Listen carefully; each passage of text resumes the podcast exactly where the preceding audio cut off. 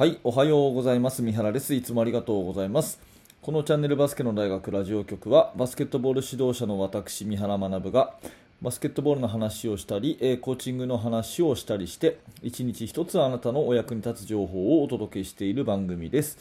本日も聞いていただいてありがとうございます。11月28日日曜日になりました。皆様いかがお過ごしでしょうか。えーと、今日はですね、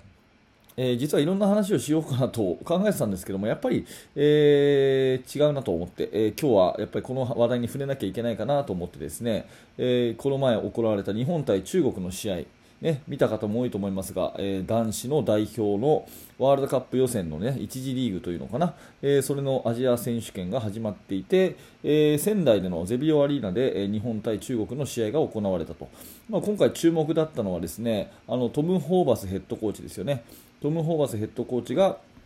えー初めて指揮を執る日本代表の男子の試合ということで、まあ、注目を集めたわけですね。でそんなところで、あのーまあ、どんな試合になるのかどんなバスケットになるのかっていうのが結構注目度が高くて、えーそれに対してですね、あのーまあ、結果がどうだったのかっていうような話というか、え私が、ね、試合をこう見て感じたところっていうのをお話ししたいかなというふうに思います。まあ、とはいえですねこれ全部、あの1試合私も見たわけではなくて、えーハイライトシーンだとかね、えーそれからブログ、えーツイッターそういったものでですね、えー試合の様子を見た中で、えー感じたことをお話しいたしますので、えーよろしくお願いいたします。まあ、結果としてはですね日本は勝つことはできなかったという試合ですよね、えー点数としては16点差で最終的に敗れたということで79対63で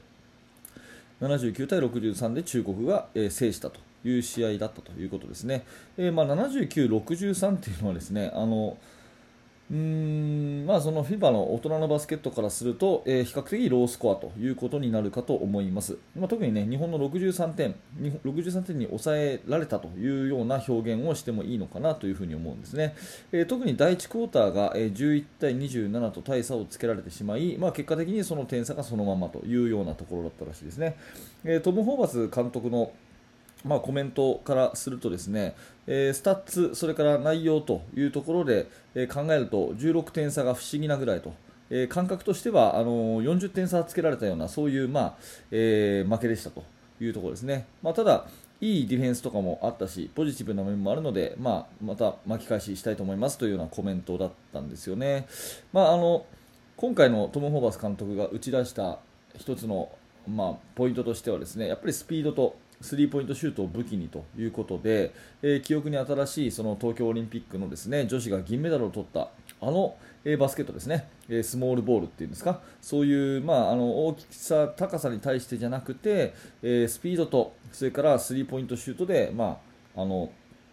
やるという。でそれで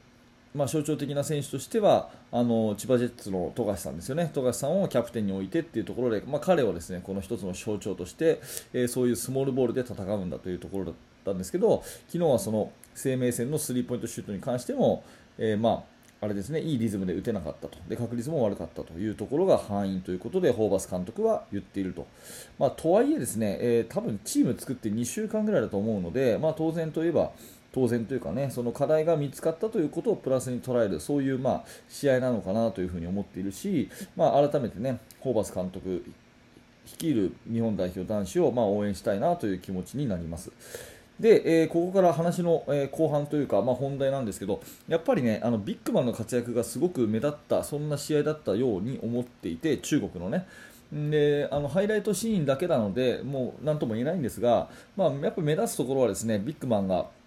ハイポスト、ローポストでですね、えー大暴れしているというようなところでね、ピックアンドロールから、えーローポストでダンク、それからハイポストフラッシュからハイローポストとかですね、えーリバウンドに、えそれから1対1に、とにかくペイント内を中国の、ねえパワーフォワード、センターの選手が、あのーとにかく圧倒したというところ。でそのビッグマンだけではなくてガードの選手も非常に能力が高くてですね、まあ、そのディフェンスのプレッシャーもそうなんですけどオフェンスの組み立て、うん、いずれにしてもですね非常にバランスがいいなというのを感じました。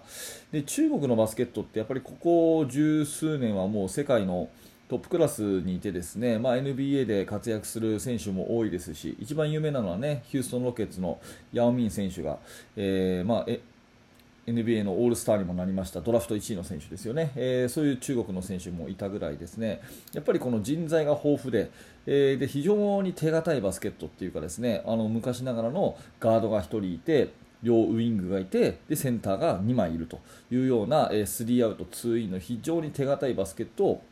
こう毎年やっているなというふに思うんですね。で今回もそれで、えー、戦っていて非常にいい成果を残しているとかなり手強い相手というふに思うんですが、まあ、これをね、え私は見ていて思ったのはやっぱりバスケットはそのビッグマンインサイドの選手がちゃんといた方が強いよなと思ったんですね。ああのこれは、まあ、あの繰り返し言いますけど今のそのトーマストム・ホーバスの日本代表の戦術を批判するとかそういうことは一切なくて、えー、まあ、これを聞いている方は多分高校生とか中学生の指導者の方が多いと思うんで、ね、またミニバスの方とかね。そういう育成年代の子たちに対してもやっぱりインサイドの子をしっかり作っていくっていうのはすごく大事だなっていうそういう話です、うん、非常に手堅いバスケットをやっぱりやっていくっていうことも一つ大事かなと思いますね。まあそのえー、育成年代だったらね、えー、5アウトのバスケットがいいんだとか、えー、ドリブルたくさんつかせるドリブルドライブのオフェンスがいいんだとかっていう考え方もありますけれども、まあ、それはそれとしてですねやっぱりその、えー、まあ、中国がやってるような本当に手堅いねインサイドにポストを置いてしっかり面を取ってやっていくっていうそういうバスケットはまたこれはこれで非常に魅力的だし私個人的なね考え方としてはですねやっぱりそのシュートを打つだけだったらオフェンスをするだけだったらですねどんなメンバーでもいいんですよ。5人ガードでもいいんですね。別にシュートするだけだったら。ただ、リバウンドのこととかディフェンスのこととかあとプレスされた時にパスをつなぐこととかいろいろバスケットの1試合の全部の流れを考えるとやっぱりインサイドに2人置いとくっていうのはすごい大事なことだと思います。ね、インサイドに2人置いとく、うん、でそのインサイドの選手が大きければそれに越したことはないんですけど大きくなくてもやっぱりそのチームの役割としてインサイドをちゃんとやってくれる。そういうね、えー、プレーが好きな、えーまあ、確かに器用ではないんだけれども体がねしっかりとこうぶつけることを嫌がらないででパスをつないだりスクリーンをかけたりっていう、まあ、献身的なっていうんですかね、うん、そういう形でチームに貢献するタイプの選手を育てていくっていうようにやっていくといいんじゃないかなと思うんですね。あのまあ、ドリブル主体1対1主体のバスケットが非常に最近は多く見られていて、まあ、それが、ね、選手の能力を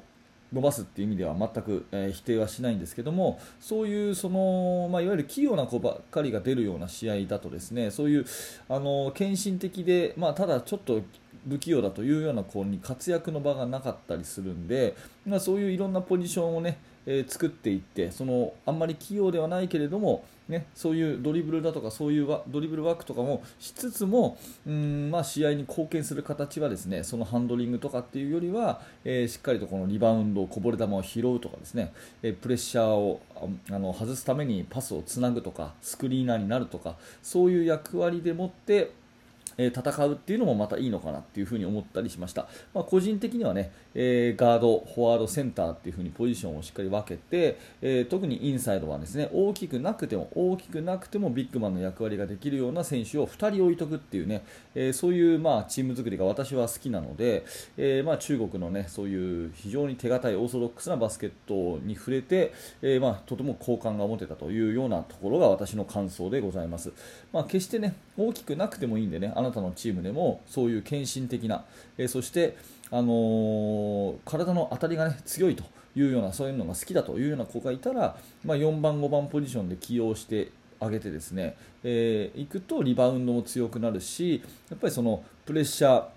ディフェンスがディナイした時のねつなぎとかそういうところにもつながってくると思うんでビッグマンをね最近2人置くバスケットっていうのがちょっとね、えー、廃れつつあるっていうか、あのー、まあ、んまり流行らなくなってきたっていうかね、まあ、わからないですけどそういう表現になるのかなっていう風になりがちですけどやっぱりちゃんとねポストプレーヤーを置くっていうことはすごく手堅いバスケットだし、まあ、育成年代でもね十分、あのー通用するっていうか大事な、ね、え考え方じゃないかなというふに思います、えー、中国対日本の、ね、試合ということで、えーと、今日またバックトゥバックゲームですよねあの2連続のゲームで今日また夕方かなあるということなので、えー、日本代表のね、えー、さらなる活躍さらなるグッドゲームをね、え応援しつつやっぱり手堅い中国のバスケットっていうのも、まあ、学んでいきたいなというふうに思ったというそんなお話です。はい、ありがとうございました、えー、このチャンネルはですねバスケットボールの指導者の方向けに毎朝、えー、こういった感じの放送をお届けしております。面白かった、興味が持てたという方はぜひグッドのボタンまたはチャンネル登録をして応援してくださると毎日投稿の励みになりますのでよろしくお願いいたします。えー、最後お知らせを2点させてください。1つ目はですねえー、メルマガですね、無料のメルマガ講座をやっております。こちらはですね、完全無料で、えー、バスケットボールのチーム作りについてのノウハウを